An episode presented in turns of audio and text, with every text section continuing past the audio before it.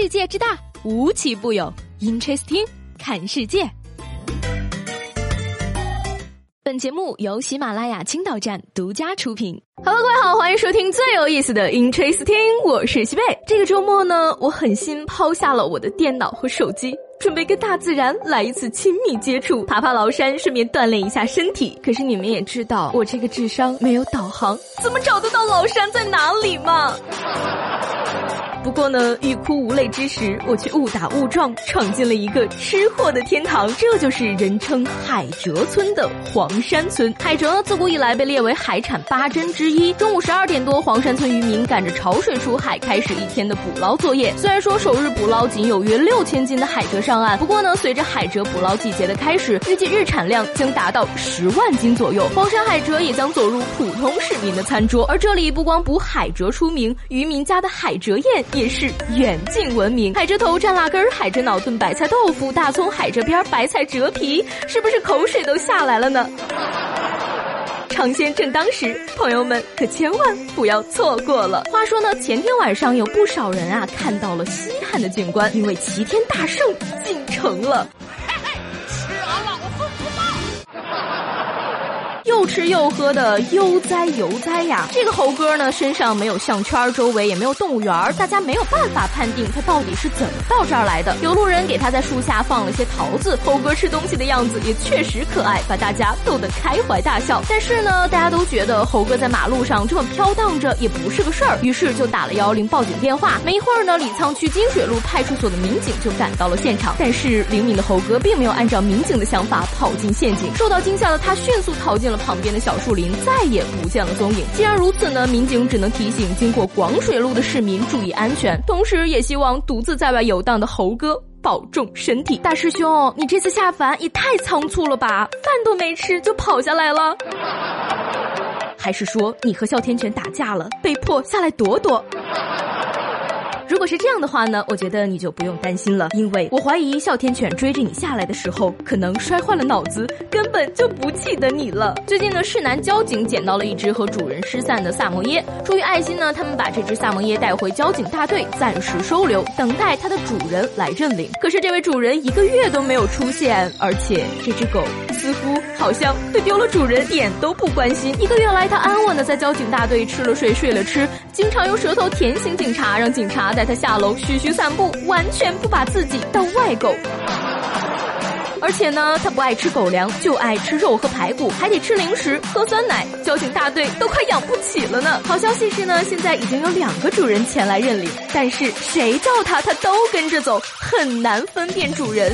交警叔叔们表示十分的头疼。所以你以为他的主人为什么把他弄丢了？分明就是养不起，想给他找份工作嘛。咱们也表示说，好不容易变成公务员了，谁走谁是傻子。吃穷这个队就该换另就对了。说完身边事儿，再来看看国内外那些有意思的事儿。颜值高啊是件好事，但是颜值太高了也是有点麻烦的。前两天呢，浙江金华有位网友在微博发布了几张高颜值吹发小哥的照片。短短几天呢，小哥已经成为网红，微博粉丝超过十万，这个走红速度快赶上我了呢。不过呢，也带来了些许麻烦，不少迷妹跑去理发店视奸小哥，还拍照。十分影响店内的正常工作，所以说你们知道我为什么一直不爆照了吧？就是怕这个呀，毕竟我是宇宙无敌超级美少女，我要是爆照，那粉丝还不分分钟破六十亿呢？所以说啊，长得好看也不一定是件好事儿。那下面这个小伙子更是深有体会。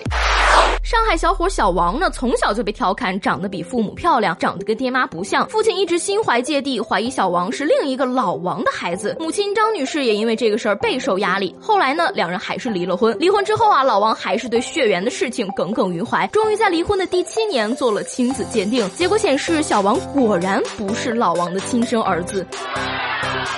而万万没想到的是呢，他跟母亲也没有血缘关系。张女士思来想去啊，越想越觉得不对劲儿，拿出儿子在医院出生时的照片对比满月照，发现儿子出生时的嘴巴鼻子确实和满月时有些不一样，最终认定应该是在医院的时候报错了。那现在呢，张女士已经把医院告上法庭，要求两点：一是帮忙把自己的亲生孩子找回来；二是赔偿精神损失费一百三十余万元。三十年来的感情啊，如果真的是医院搞错了，赔多少钱都不过分。但是啊。对别人家庭的伤害无法弥补，赔偿几百万都补不回来那份血肉亲情。话说呢，有很久没联系的亲戚突然打电话来借钱，那他肯定是忘了我们很久没联系的原因，就是因为上次借我钱他没有还。